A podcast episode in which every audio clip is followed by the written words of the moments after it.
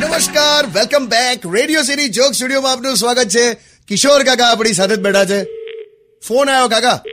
Hello hello hello લાવ ઉભો રહો ઉપાડું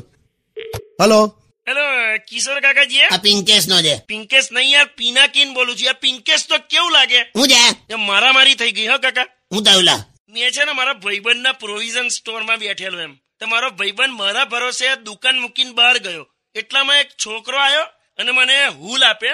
મને કે માર્કર દીખા મેં કીધું જતો રે ને યાર મને કે ના ના કે માર્કર દીખાઓ ચાર પાંચ વાર મને કે હા માર્કર દીખાઓ તે મારવાનો પછી તે મેં એ જ કર્યું એવી ગીફ દઈને ફેંટો મારીને મેં કીધું હવે બોલ ચાલ માર્કર દેખાયા પણ પછી છે ને મારો ભાઈબંધ પાછો આવ્યો ને ત્યાં મને ખબર પડી કે માર્કર એટલે પેલી સ્કેચ પેન આવે છે એનું કેતો હતો કે માર્કર દેખાવ એમ લા ખરો છેલા તું તો યાર આપણો પ્રોવિઝન સ્ટોર નહીં ને એટલે ભૂલ થઈ જાય આપણાથી પણ હવે મારે હવે એને દવાખાને લઈ જવાનો છે ત્યાં સિવિલ હોસ્પિટલ કઈ આવી લા તે ભૂગોળમાં એમએ કર્યું છે ને તું એડ્રેસ નહીં ખબર એટલે પણ ભૂગોળ મેં એમ કરેલું એટલે એડ્રેસ ખબર હોય એવું કોને કીધું તારે દવાખાને જવું છે ને હા યાર પેલા માર્કર વાળાને લઈ જવો પડશે ને યાર એક કામ કર કોક બસ નીચે આવી જા પછી એ લોકો જ લઈ જશે તમે યાર સલાહો કેવી આલો છો? તો મૂકી દે હવે